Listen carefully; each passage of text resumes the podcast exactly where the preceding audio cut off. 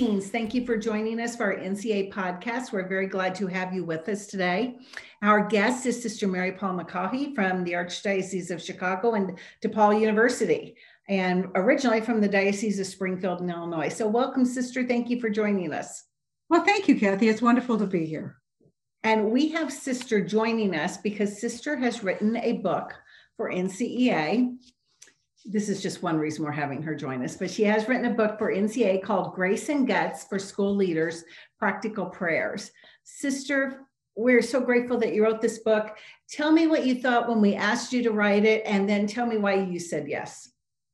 Well, I, I tell you what, Kathy, when you asked me to write a book for principals because you said there really weren't that many out there, I laughed and I got thinking that's true. We have plenty of nice little books for our board meetings or to leave as prayer books uh, for kids as they're leading prayers on the PA. And we, we certainly all have our own personal prayers. But in terms of a perspective that's uniquely a school administrators, I had to say, yeah, I haven't seen any. And I got thinking, there are so many moments that a principal needs God and is God for other people. Um, that's a unique perspective, a unique responsibility. And I just thought, well, maybe in a small way, I can go ahead and contribute to that. So I was grateful. I thought it was a lark. I immediately started to make up lists of things, just words like the hallway.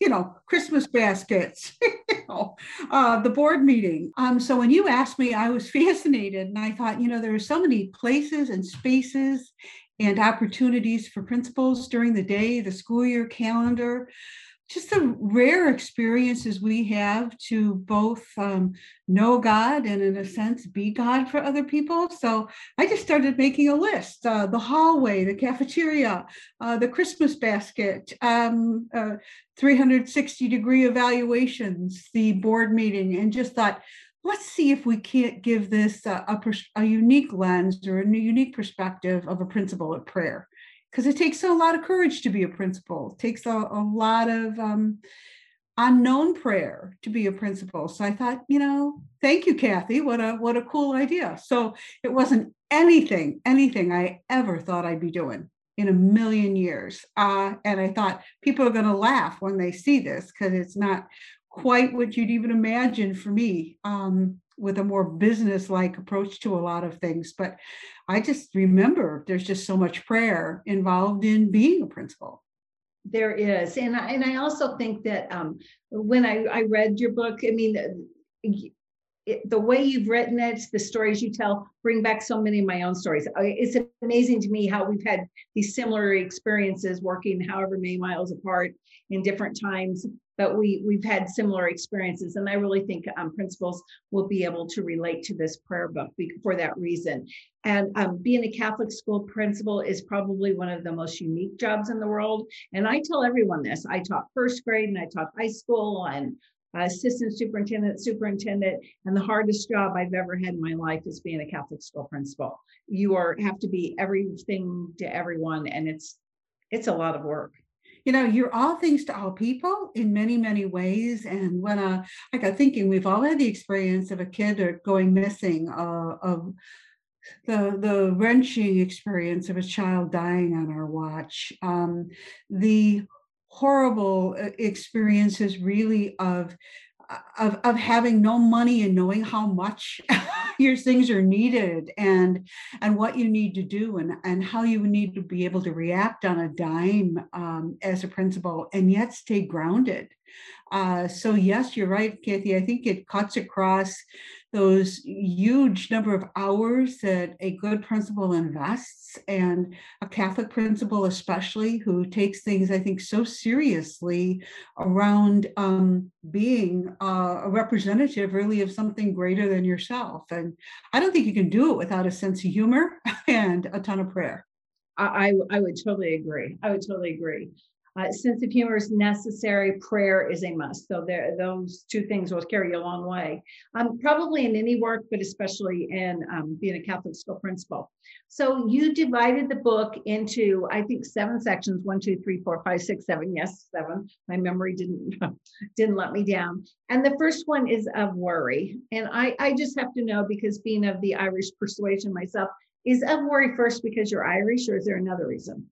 Oh, that's no. I think uh, the Irish just worry. When you think you can't do anything, you do something. You worry. Uh, and I think you know. That's right. Yeah, it, it's close to the little pillow that I have my bed. If you want to feel guilty, call your mother.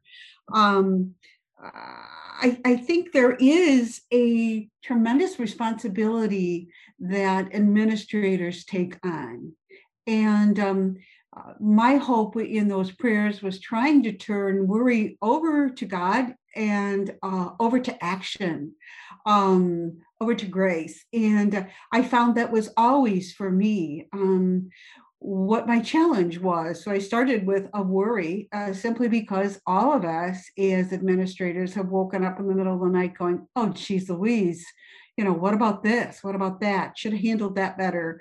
Um, I think there's a blatant honesty about caring so much about our kids and our schools, our teachers, our parents, um, that, you know, like good moms, you kind of worry sometimes, and good dads, you kind of worry sometimes, but how are you going to bring that worry to a new level of prayer and action becomes the becomes the challenge. And i will say that is something that's repeated throughout the book. I I, reading the prayers, I notice how frequently you say, let, let me put the children first. Let their needs be all that matter to me. And I think everybody wants to do that, but we stray from it for a lot of different reasons. But these prayers remind us constantly, no matter what category they fall in, to put students first. Yeah, you know, and I think it takes us a long time in a maturity in administration. We all give that lip service, don't we? And you know, when it's written on mugs and cups, and uh, you know, the kids are first, and it's a political rallying cry. But the truth of the matter is, putting kids first, it takes a lot of time, and it takes a lot of expertise, and it takes a lot of reordering of our own pride, um, and really a, a, lot, a great deal of risk uh, to take it seriously. Um, and uh, frankly, you know, there are times when we're tired or unsure or you know even wondering about our own talent um, that i think we we can go away from that uh, so something uh, if our own pride and our own fatigue get in the way i think it's a great reminder to that that's who that's who Jesus would put first, you know, the face of the child, the, the reason for the existence of our Catholic schools is to love those children. And um, that becomes the heart of all of the ministry that I think binds the schools together. It's what binds the parents and the alumni and the teachers, the staff. Um, and at heart of hearts, despite all of our ups and downs, that is the, the primary and blatant and scary uh, commitment um, is to the primacy of the child um, as Jesus among us. Absolutely. So I like that. The first prayer, my teeth hurt, just made me laugh out loud.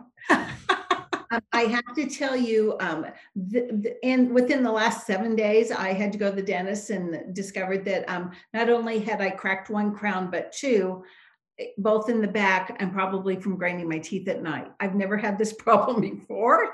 So, but um, so the prayer really speaks to me now for for a lot of lot of reasons. But um i like i wanted to ask you where did you get your reflections? How did you find them? Um i didn't know walter farrell op looked him up so i could find out who walter is. And um, i wondered did you know all these? Had these um, inspired you um, throughout your your life? Or were these new people that you kind of looked up for this book Um, in truth, it's a combination of both. Some of the quotes I've loved forever, like the Merton quote, um, you know, from the time I was a teenager. Um, but others were very much like a, uh, the one from Mary chapter 2, verse 2 was actually, you know, the Gospel of Mary. And I had just read a book uh, about that that was kind of, you know, a little bit rad, you know. so I'm like, uh, but it was a great line. So they're from all different um, all different temperaments, all different type of authors, and I just I just put them on there if I thought it was going to tie some of the things together. Um, in some work better than others, in, in all in all frankness, but um, for me it was it was fun to go looking for for things as well as draw them from things we thought, oh, I read that. I wonder if I can go find that again and use it. So it was a combo cap. That's a great question. Yeah, I, I, I liked him. I mean, like I said, you taught me. I looked up some people I didn't know about, so it was great. And and the the variety of people. You know, you have um, Diahann Carroll, you have um, Merton, you have the Bible. So it, it's a lot of different um, sources that you that you get the reflections, and I I really appreciate it. Well, that's true. And who's what's not to like about Teilhard or my favorite Bridget of Kildare? You know, she wants a a, a lake of ale. You know, a lake of beer uh, for the King of Kings. And I got laughing. So, so I think for me, some of them are so deadly serious that I I think just like with the the quotes chosen, um, we can't always take ourselves seriously. We've got to let God do that for us. Yeah. Um, yeah. So one of the things you have prayers about is something that was really difficult for me. Um, still difficult for me, still part of my job, but it, it's hiring and making sure you get the right pe- person, letting people go, and evaluation. All those things are difficult for teachers. Um, and I, so I was so glad that they're included in here because I, I think they're really important. Are those th- duties that have been difficult for you during your oh, lifetime? Oh, absolutely. I think, you know, as a young administrator, you certainly sometimes doubt yourself against um, uh, who are supposedly expert teachers. And I think in uh, as you grow in that wisdom, you see, oh, this is not really good teaching, but how am I going to go ahead and first try to coach it and always confront it then coach you know coach it. And and then really when that coaching has not been effective or you've not been able to do the change to make the tough decisions that's going to benefit kids and um, and how to do it in a way that's deeply respectful of the individual that um, not a good fit for your school. But on the other hand knowing again you've got to put the kids first maybe sometimes even doubting your own judgment, but there's enough out there about good teaching praxis and our own gut really as as administrators that we know whether or not this is uh, a, a, teacher is a, is a good fit uh, for our schools. And you're right, I think it's one of the hardest things in the whole world. And I remember merging a couple of schools and not having to be able to keep everyone. That was a good experience for me as a young principal, a hideous experience. I shouldn't say that, but in terms of good, it at least let me know that some of this is really not personal. Um, it, we're really trying to make the best professional uh, judgment we can on the basis of what's good for kids. So, yeah, I think you're right, Kathy. I think that's a huge struggle for us and a great worry as to whether or not we're going to find equally or more talented people um, to be able to to teach our kids. Right, and that's important. So, sister, I have a, a, a, different weird kind of question that goes along with this, but I've always wondered why do you think it's easy for us to provide feedback to kids, sometimes brutal feedback to children who are defenseless, have no power against us, and yet adults we we struggle so much. So, why is it easier to tell a kid you're not doing a good job than it is to tell a teacher? There are probably many reasons, uh, depending on maybe the stage of your life and where you are and who the person is. I think for many of us we've we've experienced that kind of conflict ourselves as teachers and knew that it left us um, maybe a tiny bit bruised. And so you want to be very respectful in how you do it. I think there are many of us who fear uh, that kind of direct conflict um, in uh, in a in really helping people meet um, very professional expectations so and, and i think there's a, a, a fear of flashback um, that that sometimes they they have. Um, I think it takes a great deal of centeredness. Um, you have to kind of strip away some of your truly deep. You have to keep caring about the person always, but you have to kind of strip away some of your own um, self to be able to make yourself vulnerable, to be able to be honest with a with a with another adult to say, look, this isn't working. I need to work with you. Let's work together. And if we can't, then you're not the right fit. You know, here's what I want to see. And I think for years, maybe we weren't, um, you know, maybe solid about what we wanted to see but there's so much there's so much more research now um, about what good teaching looks like. And uh, it isn't just our gut. We there's uh, there's solid evidence. And i think that's what we have to kind of go back to. And um, as i say don't leave your own gut out. Uh, but i think there's so much there that we need to act on now. And if we don't it's an injustice. Yeah, I, I, think you're probably I'm very, very correct on that. Um, so sister, there is the prayer that you've referenced already, um, AWOL, where, where someone's missing. And um, it, it almost makes me cry when I read it because I think that um, it goes to a place that you not, you know, it, it's easy to joke about that in a way as long as everything turns out okay. But um, you know, the the you re, I'm going to quote it. It says, "Funny Lord, that I often did not really see them when they were there. Maybe that is the next thing to worry about and act on when you bring them home to us." And um, I I worry about those children that people we don't see them as we should or as much as we should. It's not that we don't care about them, but they're, they're maybe easier kids. They don't demand a lot of attention from us, and and we can miss them almost and um, so when you when I read that, the next thing is to worry about and act on that I don't miss them. I it really got to me. So do you have an experience like that? What made you write that? Because it, that's something that really spoke to me. I tell you, Kathy, I think that was just a, just a a realization that every child is precious. I think in my years as a superintendent, when I would go to a school and you were able to see a principal stand out uh, on the steps, know everybody's name, uh, when it was a high school, and even if they couldn't remember their name, they were walking down the hallway and looking at each each student in the eye. I just think we miss opportunities like that all, all too often. And to your point, sometimes it's the a good kid. You know remember the old average kid you know um, that just gets missed. And um, I actually came at that from um, the experience of somebody in my family who was a uh, wonderful, wonderful, holy, dear, precious person who never felt like um, they were recognized or that their name was learned. And um, I think there are, I would hate to see any kids leave our Catholic schools without being personally deeply affirmed for who they are as beloved.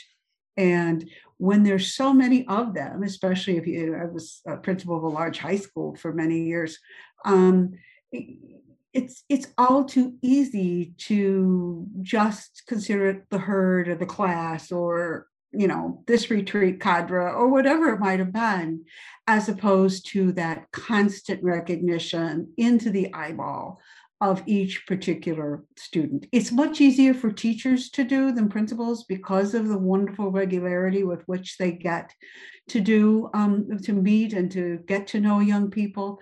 But I think it's a mandate of, of principals too. Um, and it isn't just to get to know them on PowerSchool, it's to get to uh, love them as persons. Right you have to know who their name they they need they respond to your name. And i'm not great with names but i remember i could um I would call a kid by a name I knew was incorrect just so that they would say me, that's not my name, and then get all outrageous and it would be great. It turned into a moment for us. And then that would help me to remember their name the next time because that's true. And with school uniforms, you couldn't say, hey, you in the blue sweater, you know. So so I would just call them George or something, and they would say, That's not my name. And but it worked. Um, People kept saying to me years later, they kept saying, I don't know, you had a lot of sweeties and a lot of dears. yes, that's it. So if you, you know, the wrong name, thinking, oh my gosh, I'm not. I hope I'm not going to be up for sexual harassment charges next day. You know, but it was that kind of thing where you just you you you needed to say a, a kind word, you know, and I think that's what's important. We don't know which kind of remember that old song about you can kill with a knife or a gun, but you can kill kill with a glance. Yeah. And I think our glances as principals and not just to get everybody's attention in an auditorium, but really uh, the individual glance of care um, is incredibly important in our schools. It really is. So um, I I'm going to get to the last prayer on Zoom, but I have one more prayer I wanted to ask you about before we move there. Um, the one on silence, and um, when I was a, a, a, young teacher, my first year in the Diocese of Joliet, a shout out to the Diocese of Joliet, but they um I went in, I was told that the kids would not talk on Good Friday. And I was like, what? My, my, first graders aren't going to talk the whole time on first Friday. And I mean, it was a half day and all that, but I thought there is no way this, they were the talking. They just all talked a lot. They like to. And they did. And during Holy Week, there is a reverence in Catholic schools that I think you have to be a part of it to believe it and, but it is there. And you write about that in, in, in one of the prayers.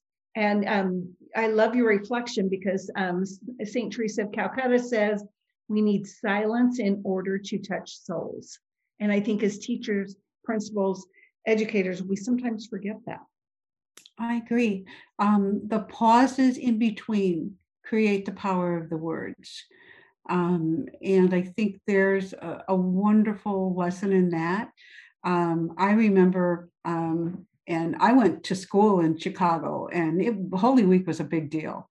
Mm-hmm. Um, and you were speechless before the the Stations of the Cross, and Tantum Ergo on Holy Thursday was a big deal. And so, as a grade schooler, I came with that perspective. When I was superintendent of schools, I visited a school um, in Pilsen Little Village, and um, the the second graders were completely silent because it was their retreat for their uh, first communion. And they were walking along with um, their hands folded and really being silent. And the eighth graders were partnering with them and were totally silent in the hallway. And they said, We're doing this as an act of love for our second graders. and I got thinking, oh my goodness, you know, um, what that spoke to uh, in terms of deep collegiality from a place that was always bursting with bursting with fun.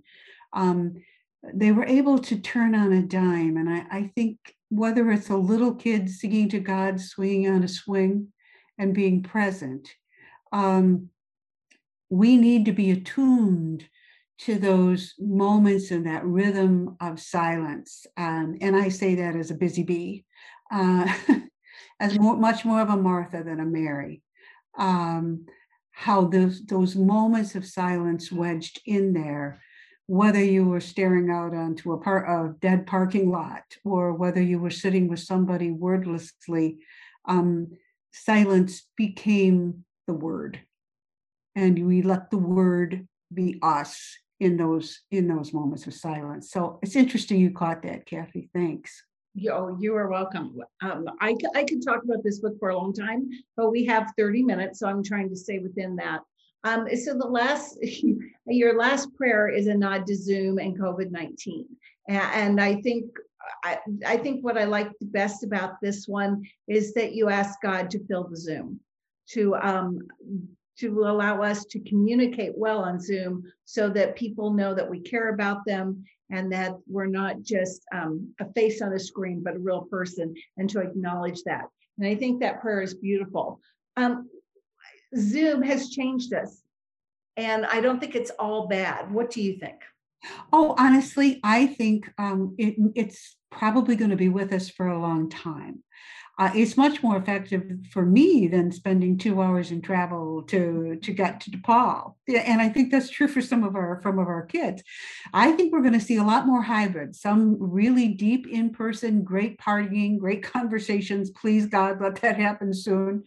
Um, but I also think we're going to maintain some of this uh, personal contact that we've been able to still create according to the screen. And you know, the Zoom screens can be very egalitarian. You know, you can set it up so your speakers got the floor when they've got the floor, or everybody's just in their own little box. And um, I think we I don't think it's been all bad. I think maybe if we've been critically good at it, uh, from time to time, we maybe are communicating more carefully than we were before.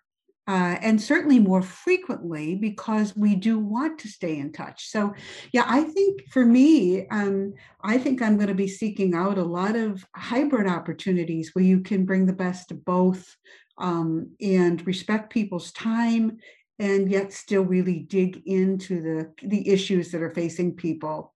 Um, uh, very personally, um, even across Zoom. I mean, I've had some pretty sobbing, sobbing conversations on Zoom. Uh, some of the most honest things I've heard too. The missing part is not being able to hold the hand. Um, the missing part is not being able to be physically present. But there has been, I think, some very deep and powerful sharing. So yeah. And I, I mean, I've hired people over Zoom, and um, it's a different medium. Um, as you know, sister, my father passed away during this COVID crisis, and um, grieving over Zoom is difficult but possible. And grieving is always difficult, so I can't say it's more difficult, um, but it, so it can be done. So, um, and again, I think whenever I want, and I complain about Zoom a lot because I get tired of looking at myself. But um, I think the real deal is I, I'm so grateful that I can see people and not just have to hear their voice. You know, I think you're right, Kathy. And again, my prayers on the loss of your dad, who was so amazing, um, so much spirit.